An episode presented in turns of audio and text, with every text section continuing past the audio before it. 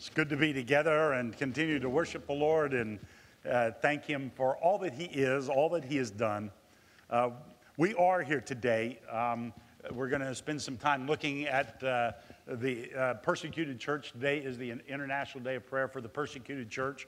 And so we do want to look at that and remember our brothers and sisters around the world. But at the same time, I also want to tie that into what we've been looking at in the book of Romans and talking about what uh, God has done for us and in us, uh, what He wants to continue to do. And so we want to relate that together uh, as, as we look at this time here. But as we begin, what I want to do is show a, a short little video here. This is from Voice of the Martyrs uh, about a, a church in Pakistan and some of the things that our brothers and sisters are facing there.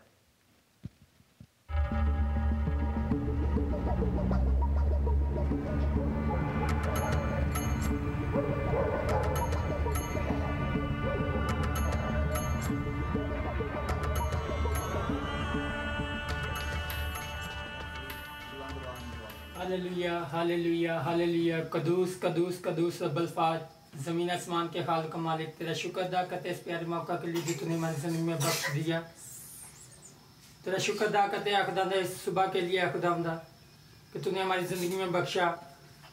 कि नई सुबह देख सके खुदा खुदा तेरा शुक्र अदा करते हैं बच्चों के लिए खुदा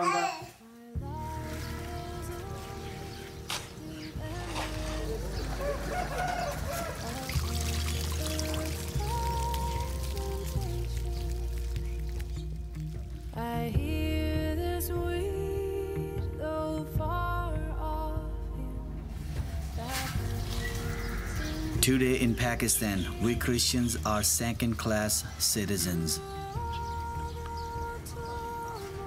Though we have committed no crime, we are ostracized and banished to the lowest place in society.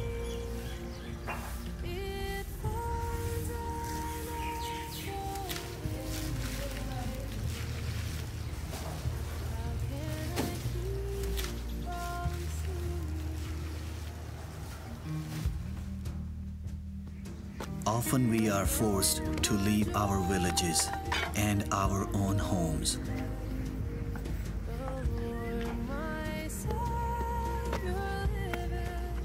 We cannot get good jobs.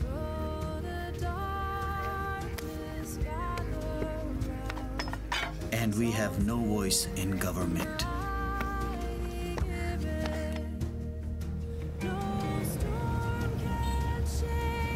Is left for us is servitude.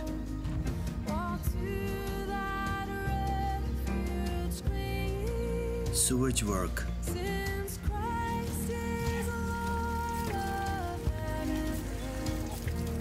And we know we will never advance.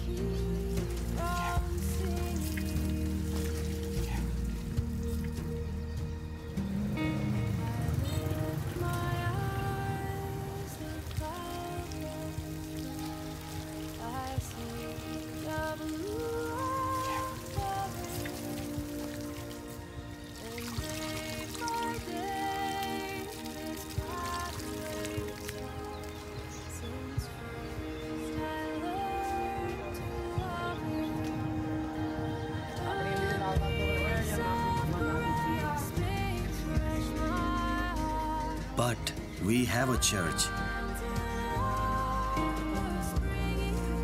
A place where Christians come together to worship the Lord Jesus Christ, to sing His praise, to study His Word. For while our country has turned its back on us, God has not.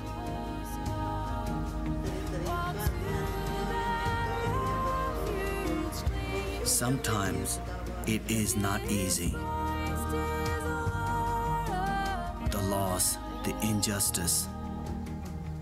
So please remember to pray for us.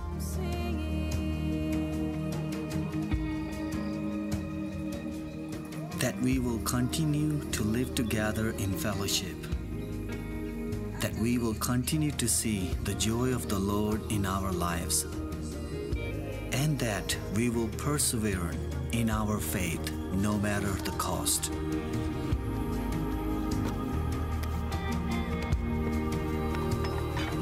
And please remember, we are praying for you.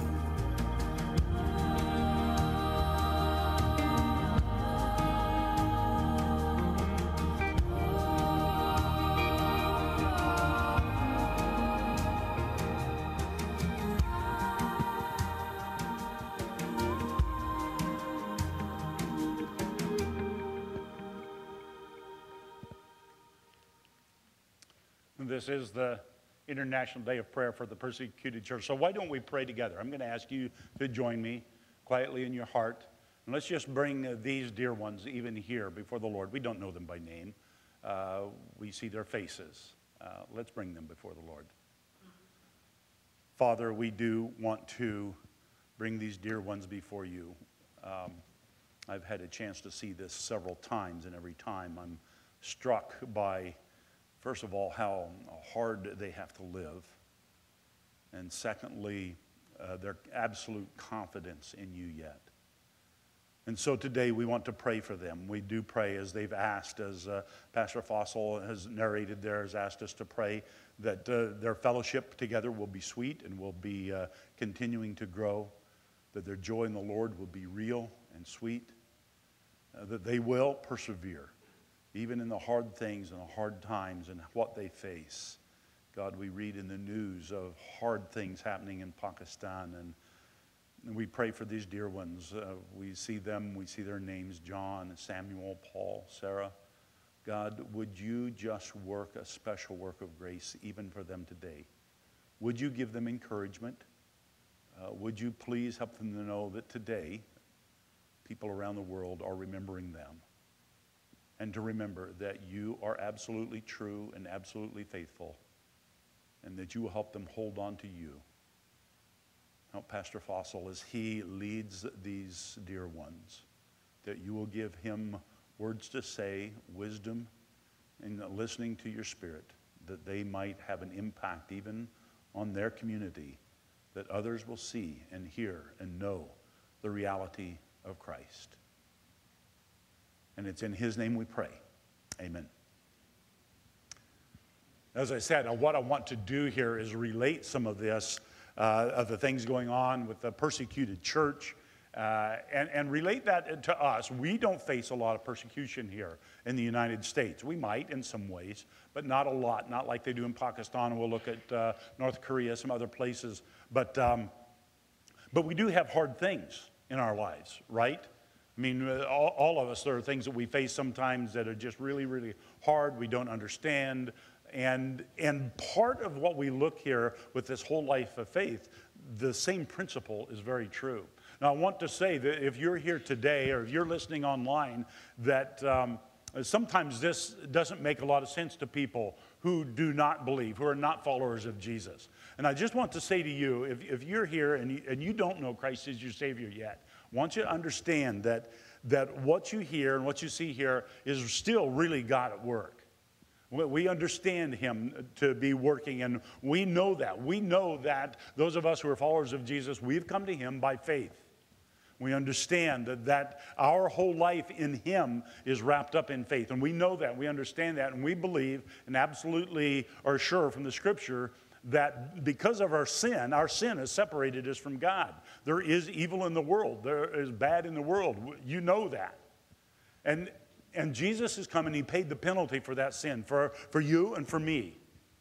And the Bible says, But as many as received him, that's Jesus, to them he gave the right to become children of God, even to those that believe on his name. And, and those of us who have done that, who have embraced Christ, who have put our faith in him, uh, we understand something, a little bit at least, about living by faith in because we trust Him. And so if you're here this morning and you don't know that, I want to encourage you, first of all, to look at Christ and who He is. Because even in all these hard things and all the, the, the, sadness that goes on in life here and around the world, that I would say absolutely, Jesus declares that He is the one who is the rock. He is the one who we can hold on to. And that's what we're going to look at here today. I mean, we have the theme here that we've been talking about, sola fide, and that is that, the, that we have come to faith in, uh, in Christ. It is by faith alone. That uh, we, we have not done some sort of work to gain merit before God. It is entirely because of what He has done. And that's how we've gained righteousness. And, and Paul writes, he, he continues on with that in the book of Colossians. Just uh, a quick little um, uh, look here, Colossians chapter 2, in verses 6 and 7, he says this So then, just as you received Christ Jesus as Lord, so as you've done it, he's talking about faith there, since you've received him by faith, um, continue to live in him, rooted and built up in him, strengthened in the faith as you were taught, and overflowing with thankfulness.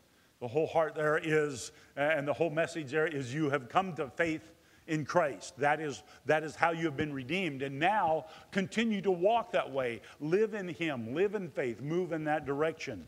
That's what He says here. So uh, we want to challenge our hearts uh, to see what it means a little bit to live by faith, not just as an intellectual exercise or not just doing church, but real life, true life, real living. I think it certainly relates to Pastor Mark's message last week in Romans chapter 6, verse 13, there, you know, where it says that, that we're to offer ourselves to God. Remember the line in the sand is sort of thing, that, that we're making a choice, a decision. I think it relates to that, absolutely. And what we learn about faith in times of persecution and the things that we look at here in a little bit can also help us live out our lives of faith no matter where we are, with the hard things, maybe with the easy things, with the stressful things, with the good things as our life. We just live our life because we're willing to trust who God is. Writers of the New Testament understood that people were being persecuted for the faith. I mean, uh, Peter writes in his two letters, both there, he's writing to people who are being persecuted a lot. And, and part of his message is he said, make sure that you're not getting persecuted because, uh, this is my rendition, because you're an idiot. That's not what he, he said, not because you're living wrong or, or you're angry. Or don't, don't be persecuted with that. If you're going to be persecuted, make sure that you're being persecuted for living righteously before God, for doing good, for honoring Christ, letting that be part of your life. Okay. That, that is what lifts up the name of Christ. And he warns them and he gives some instruction and encouragement. John writes, as he writes in Revelation there, and as he writes about the seven churches there, the church of Smyrna especially, he writes there and says, You are going to be persecuted. You are persecuted because you have stood strong for Christ. And the writer of Hebrews, as he ties uh, the passage we're going to read here, persecution and suffering of, of the brothers and sisters there, he ties it to a life of faith. And, and, and it comes then to that great chapter 11, that whole, we would call it the, the Hall of Faith, the Hall of Fame of Faith. And it's centered around persecution and hard times. So we're going to read that. We're going to look a little bit here. Hebrews 10, we're going to start verses 32 to 39 and then on for a little bit. I believe it's up here on the screen, uh, or you can follow along in your Bible. And I have to admit, I forgot to see what page number it was, uh, if you have it there. Um, he says this by the Spirit of God Remember those earlier days after you had received the light, when you stood your ground in a great contest in the face of suffering. Sometimes you were publicly exposed to insult and persecution. At other times you stood by side you stood side by side with those who were so treated. You sympathized with those in prison and joyfully accepted the confiscation of your property because you knew that you yourselves had better and lasting possessions. So do not throw away your confidence, it will be richly rewarded. Your need to persevere so that when you have done the will of God, you will receive what He's promised. For in just a little while, and here he quotes Habakkuk, the prophet, he who is coming will come and will not delay. But my righteous one will live by faith. And if he shrinks back, I will not be pleased with him. Then he says this, but we are not of those who shrink back and are destroyed, but of those who believe and are saved. Verse 1 of chapter 11 Now faith is being sure of what we hope for and certain of what we do not see. Jumping to verse 6 And without faith, it is impossible to please God because anyone who comes to him must believe that he exists and that he rewards those who earnestly seek him. And then jumping over to chapter 12, verses 1 through 3. I only have through 12 uh, through 2 here, but I'm going to read through 3. He says this, therefore, since we are surrounded by such a great cloud of witnesses, let us throw off everything that hinders and the sin that so easily entangles, and let us run with perseverance the race marked out for us let us fix our eyes on Jesus, the author and perfecter of our faith, who for the joy set before him endured the cross, scorning its shame, and sat down at the right hand of the throne of God. And verse 3 says, Consider him who endured such opposition from sinful men, so that you will not grow weary and lose heart. And I want to look here just at this uh, part of Hebrews, just to tie that in here. And, and to do that, I want to give a little bit of overview of Hebrews, because I think that makes a lot of sense. It makes a lot of sense to me as understanding why he wrote the way he did. The writer of Hebrews is writing to those who are Hebrew heritage or Jewish heritage. They had come to faith in Christ, and now they're wondering, what is this all about? What is life like? And the writer says there, first of all, the theme is the absolute supremacy and sufficiency of Christ uh, all the way as, as the revealer of God's grace, as the mediator of God's grace, as the one who provided eternal salvation. It could be called the book of better things because the word uh, better or superior is used at least uh, 15 times in the book. And the writer uh, looks at eight, or yeah, eight different Old Testament passages. And as he looks at those and talks about what it's like, he relates that to their journey of faith. And in that, he also gives some very practical help of what it means to walk in, in, a way of life and where Christ really is the one who is supreme, where Christ really is the one who is better. He says this there is no turning back now uh, to our old Jewish system. There's, we can't do that because Christ now has come. Christ is the better way. He is the one that we want to focus on. He, they have to consider now that because of Christ, his, because of his death for us that paid the penalty of sin, because of the resurrection, because of his ascension, that now we have a way, as he puts it, into the true sanctuary of God's presence. He's writing to them, help them understand that they have put aside their, their Jewish heritage in the sense of their religion and have embraced Christ and what it looks like.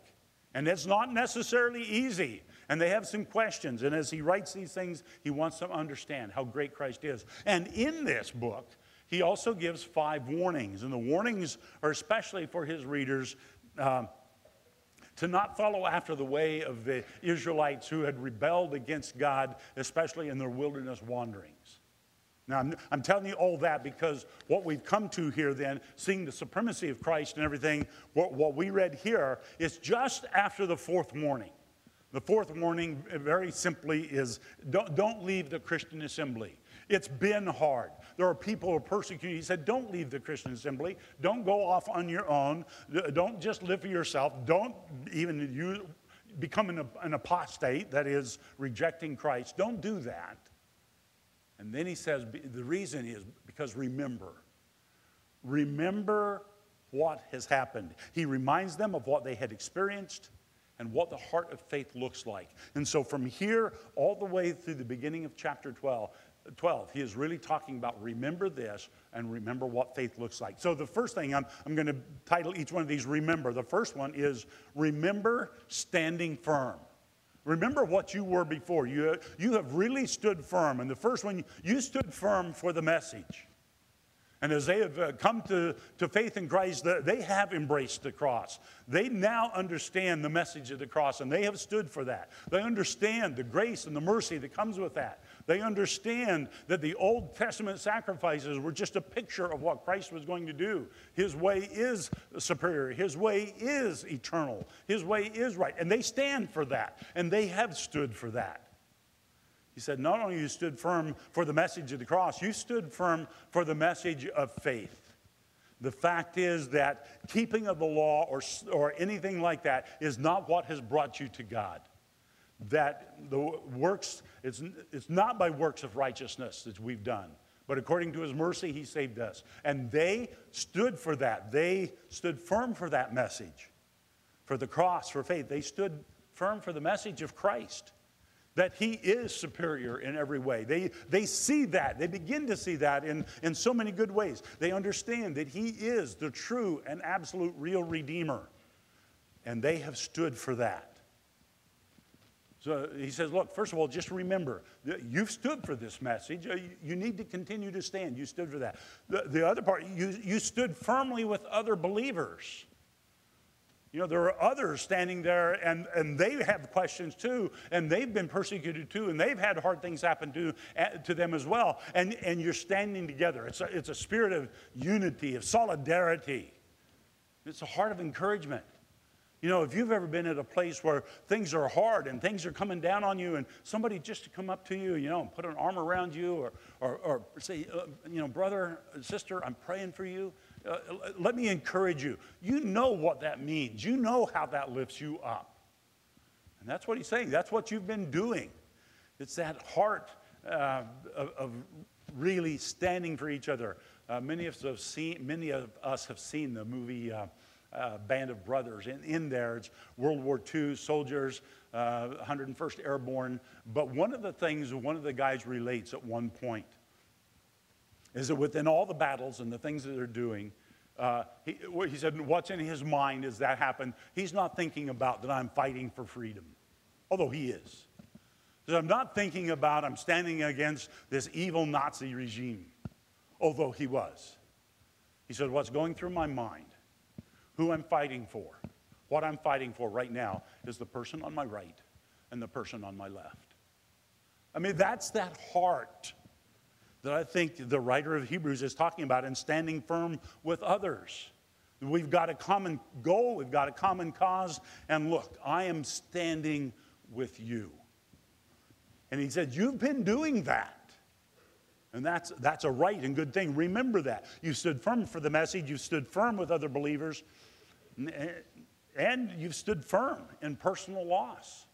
I mean, he says there, you know, you've accepted the confiscation of your property. Uh, historically, what happened, many of them lost all that they had because they had started following Christ. And he said, You've stood firm in that. Uh, the, the reading that would make you think that they've come to the conclusion that is a good conclusion that is things are things. You know, and we, we like them. I mean, we don't want to lose them. But they had the heart to hear that it's just things, that there is a greater possession, there is a greater and eternal reward that matters a whole lot more than just the things that I have. And he says, You have stood firm in that. He says, so don't lose heart. Don't lose confidence in this. Keep persevering because you have remembered. Remember what God has done. I mean, that's really what he's saying. Remember what God has done. And since he has done this, stand. Stand firm. And as I was looking at this and thinking through what it looks like to be a person of faith, I also was thinking about people around the world and, and praying for people around the world who have to stand firm in their faith every day, all the time, in ways sometimes that are much harder, much harder than we have to. And I wonder, how do we pray? Well, part of what we pray, I believe, is remembering to stand firm because of the supremacy of Christ and all that he is. I have a, a, short little video here. This is a pastor. He's standing actually right at the border between North and South Korea. And he leads us in a little prayer. So if you'll watch him just for a moment. So I'm standing right now right at the uh, border with North Korea. I can look right across there and see into North Korea. Uh, behind me, though, is a old church building. So where I'm standing actually used to be North Korea, and uh, just 70 years ago, uh, this was uh, a church building in North Korea, and it was destroyed by uh, communists, and uh, all kinds of torturing and killing happened inside this church building. Um, the history actually behind this church actually goes back before even communists take over because when Japan was ruling here and the pastor at this church refused to participate in shrine worship, the pastor was martyred. And so, right behind me is just a, a picture of faithful saints who, over the last century, worshiped Christ here and uh, paid for it with their life. And it's a reminder of church buildings like this all across North Korea. So they estimate there's about 3,800 church buildings in North Korea that used to be standing there, all of which are destroyed, or some of them are used as communist training facilities.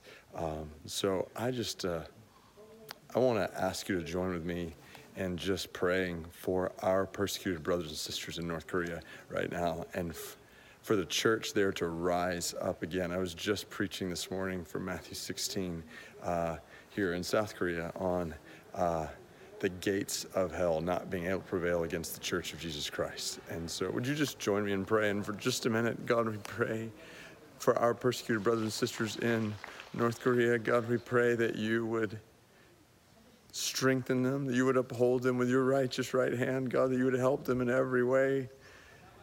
As they're worshiping in secret, as some of them have been exposed and are in labor camps right now, God, we pray, please, please strengthen them, sustain them. Please help our brothers and sisters, Father, to know that they're loved, that we are with them, that we care for them. God, we pray that you would strengthen them in their faith. You would help them to hold steadfast in their faith, that you would enable them to speak amidst the threats around them, to speak your gospel with boldness. We pray for your provision for their families. God, we pray for kids with parents in labor camps, that those kids would know your love for them and the truth of Christ, it's worth it, what's happening from their mom or dad's life. God, we, we pray. We pray for our persecuted brothers and sisters, and we pray that your church would uh, stand strong. The thousands, many thousands of believers that are there right now across that border, God, that you enable them to stand strong and proclaim the gospel even when it when it costs them everything. In Jesus' name. Amen.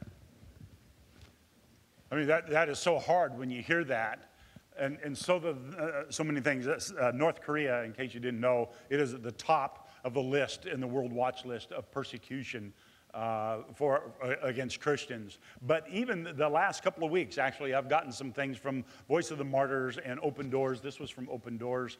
Um, some things that are going on in North Korea that, it, that is astonishing because at one point uh, they weren't sure how many Christians, actual uh, followers of Jesus, were in North Korea. It was a handful in the, in the small hundreds uh, maybe two or three hundred that, that were known. And at this point, right now, by the grace of God, that number has grown. Uh, he, uh, he, just said in the thousands. They, they believe there's a 10,000, maybe 15,000 at least who are strong followers of Jesus. And there are many more who probably in China who have gone across the border just to escape uh, the persecution and also the famine that's going on.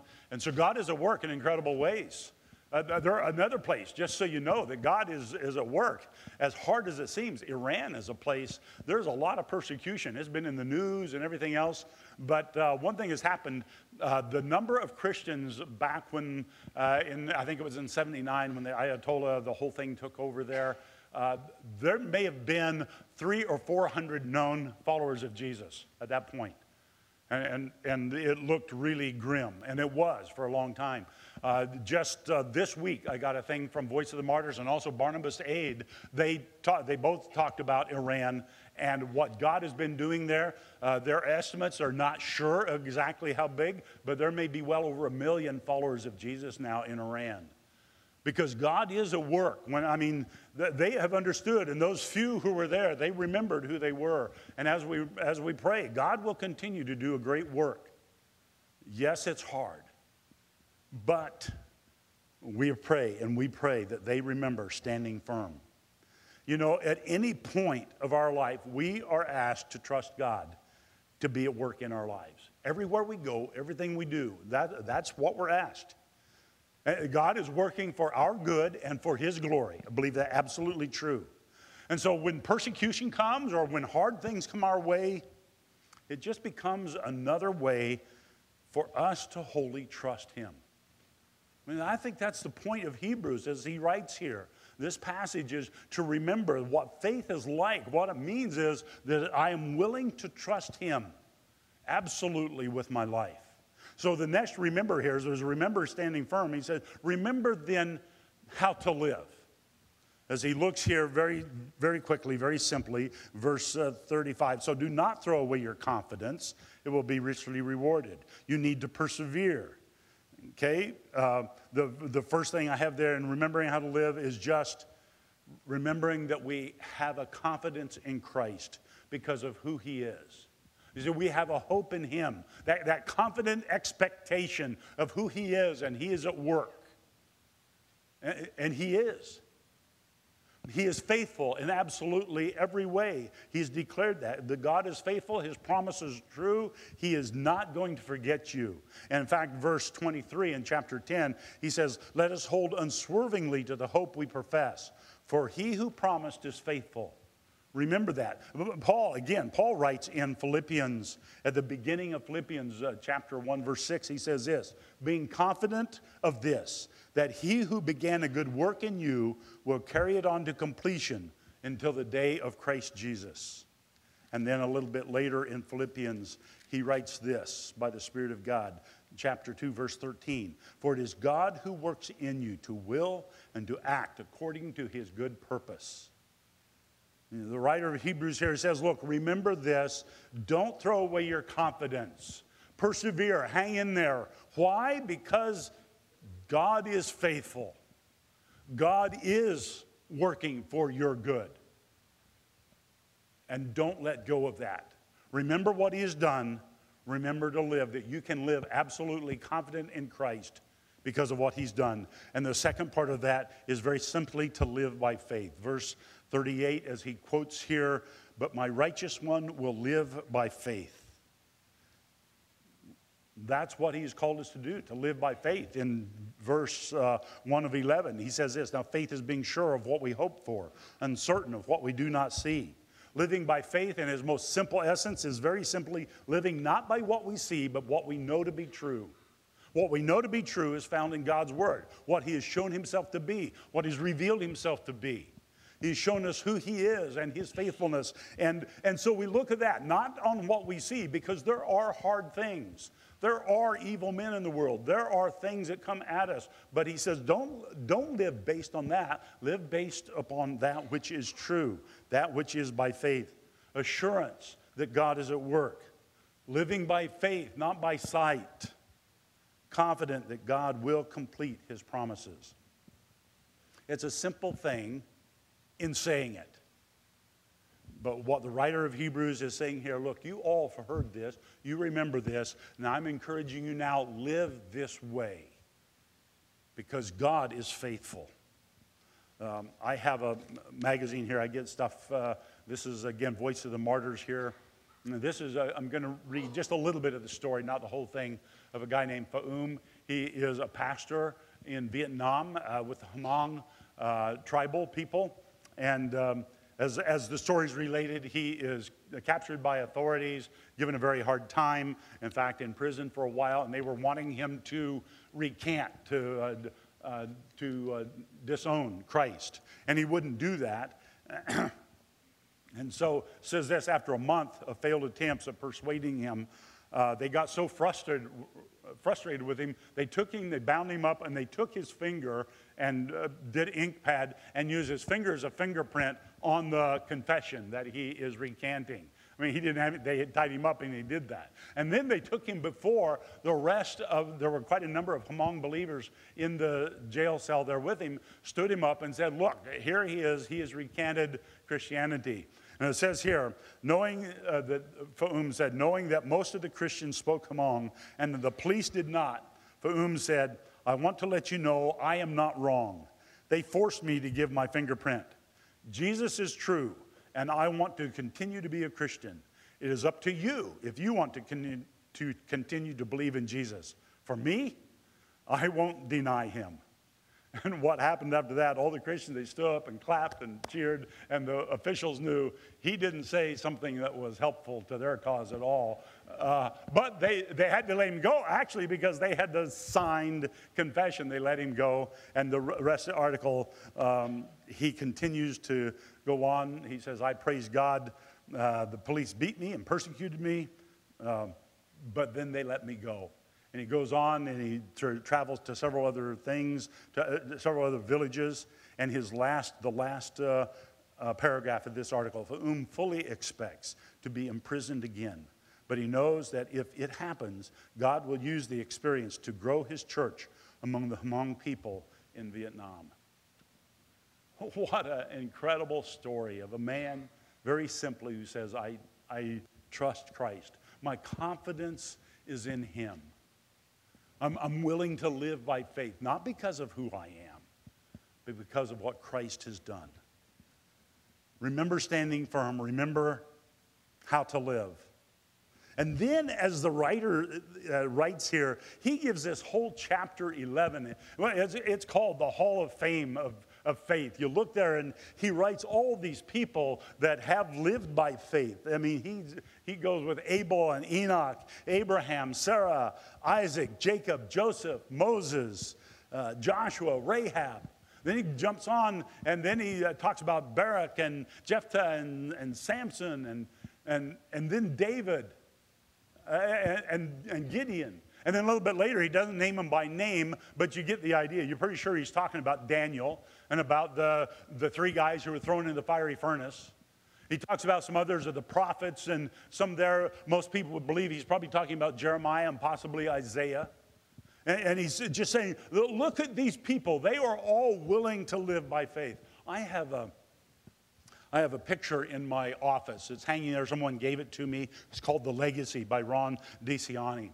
And there you see the picture. It's a picture of someone standing and, and preaching. He looks better than I do. But uh, behind them, this whole host of people who have gone before, who have stood firm. And, and it's, it's a picture that reminds me over and over what a great amount of people down through history have stood so firm in the faith. And, and that's what I want to be. And I'm, I'm sure that's what you want to be as a follower of Jesus. That's what the writer of Hebrews here, he says, look, look at these people. I want you to see what uh, has happened in their life and use them as the example of, of living by faith and coming to the last remember. And it's to remember Christ. Chapter 12, verses 1 through 3. He says, Therefore, since we are surrounded by such a great cloud of witnesses, all these people here, he does talk about, you know, throw off the sin that so easily entangles and all of that. But, but for the focal point of where our faith is, it comes on Christ. He says, look, remember, obviously we're not going to have faith in ourselves. We understand that. That's a, that's a bad way to go. We're not going to have faith in our circumstances, even if they're good. And I would suggest we're not even, eh, not to have faith in our faith, but to really have faith in Christ. That's what he's saying. Remember Christ, very simply, verse 2 let us fix our eyes on Jesus, the author and perfecter of our faith. Remember Christ because he has completed our faith. He began it, he finished it. It is all about him. Remember, the writer of Hebrews is reminding them the superiority of Christ, the supremacy of Christ. He has done it all. And they're reminded of that. He says, So remember that. Put your eyes on him. Look in that direction as you're growing in this life of faith. Put your eyes on who Jesus is because he has completed your faith. He has endured the cross.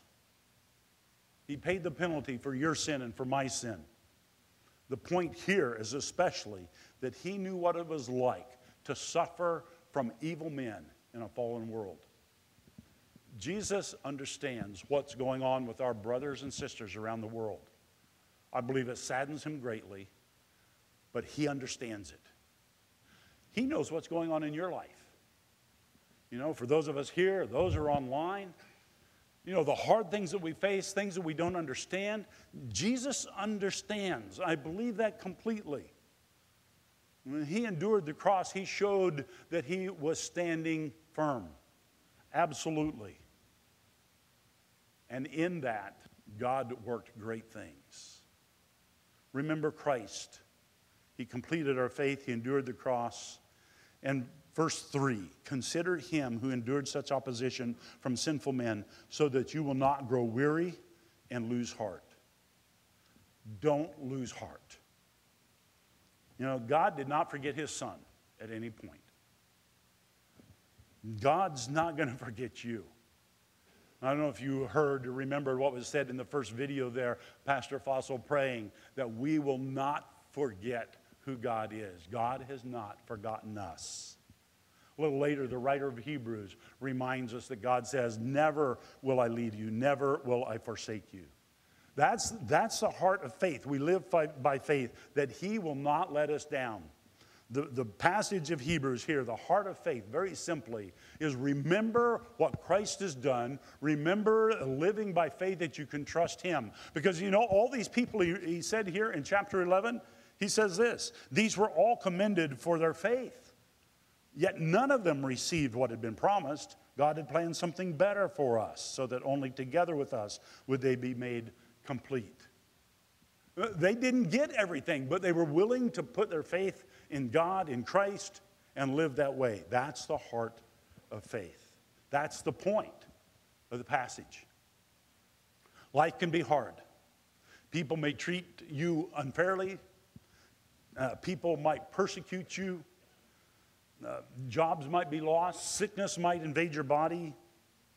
But through it all, and I believe this absolutely in what he says here, that a true and loving God is at work.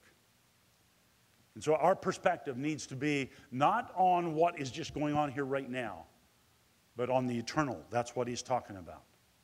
I mean, this is how we're to live simply believing I came to Jesus by faith alone. Now I choose to live each day, each moment by faith in Him as well. And I think relating it to last week with Pastor Mark and that passage in Romans, I believe this is absolutely true. When I make the choice to offer myself to God, it includes the heart that says, I choose to live by faith. I choose to live and look at life from an eternal perspective. I choose to look at life believing that God is at work. And I choose to believe that I can trust Him at all times in everything, even when it is hard. And so, again, just like last week, we come to a place where we have to make a decision. Will I choose God? Will I be willing to live by faith? and not just the things I see around me. I have one more video, and that's how I want to conclude. It's a song, it's, it's about a song that many of us know. I have decided to follow Jesus. It's the story of that and what happened in light of that song.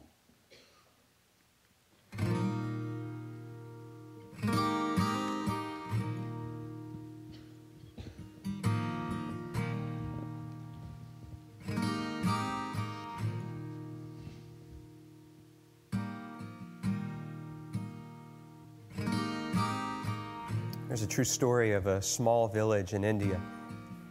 And in this village, there was this family that came to a saving faith in Jesus Christ as Savior and Lord. This agitated the village so much, and everybody became so upset that an angry mob gathered and shoved them into the public square. The village chief confronted them and he said to the man, If you and your family will not recant your faith, you all will surely die. The man didn't know what to say or what to do. And so the only thing that came to mind for him were the words of a song that he himself had composed when he had first surrendered his life to God. And so he began to sing, I have decided to follow Jesus. No turning back. No turning back. And with that, horrifically, his children were killed. I have decided to follow Jesus. I have decided to follow Jesus. I have decided to follow Jesus. No turning back, no turning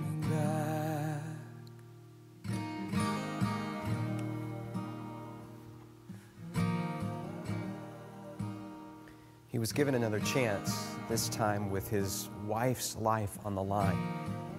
And yet he continued to sing Though none go with me, still I will follow. No turning back, no turning back. Though none go with me, still I will follow. Though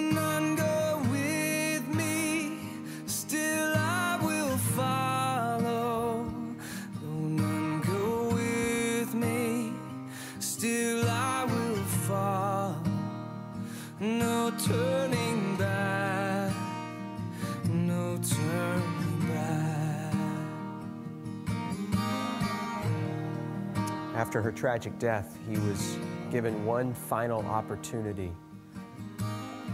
this time to save himself. And yet he continued to sing.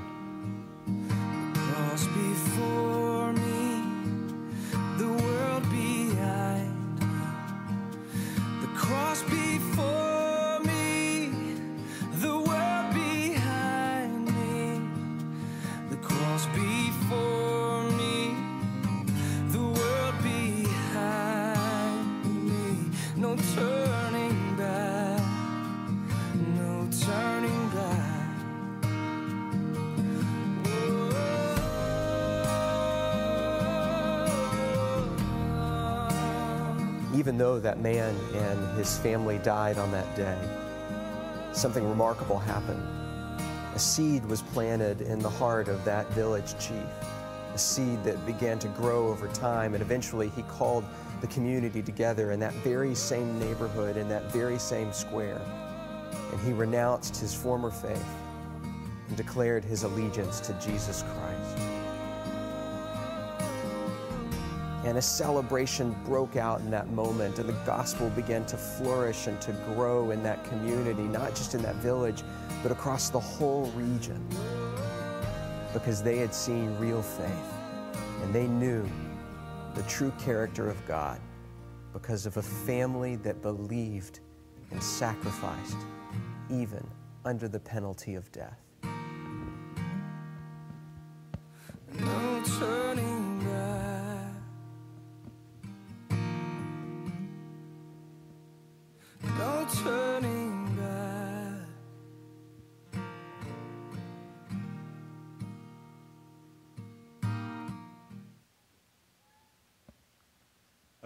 look at uh, what the writer of Hebrews said here, he reminded us. He said, Look, you need to remember. Remember who you are in Christ, what he's done. Remember to live by faith. And here's the example of it because you're remembering Christ. And we can sing then, we can say, I have decided to follow Jesus. I mean, after all, this is what he wrote here. Remember this that the righteous will live by faith. Father, we thank you for our time together here this morning. We continue to pray for our dear ones around the world. Help them to stand in you, to remember you. And God, help us give our heart to you entirely. No turning back. No turning back. In Christ's name, amen. Now go and serve the Lord and live in faith this week.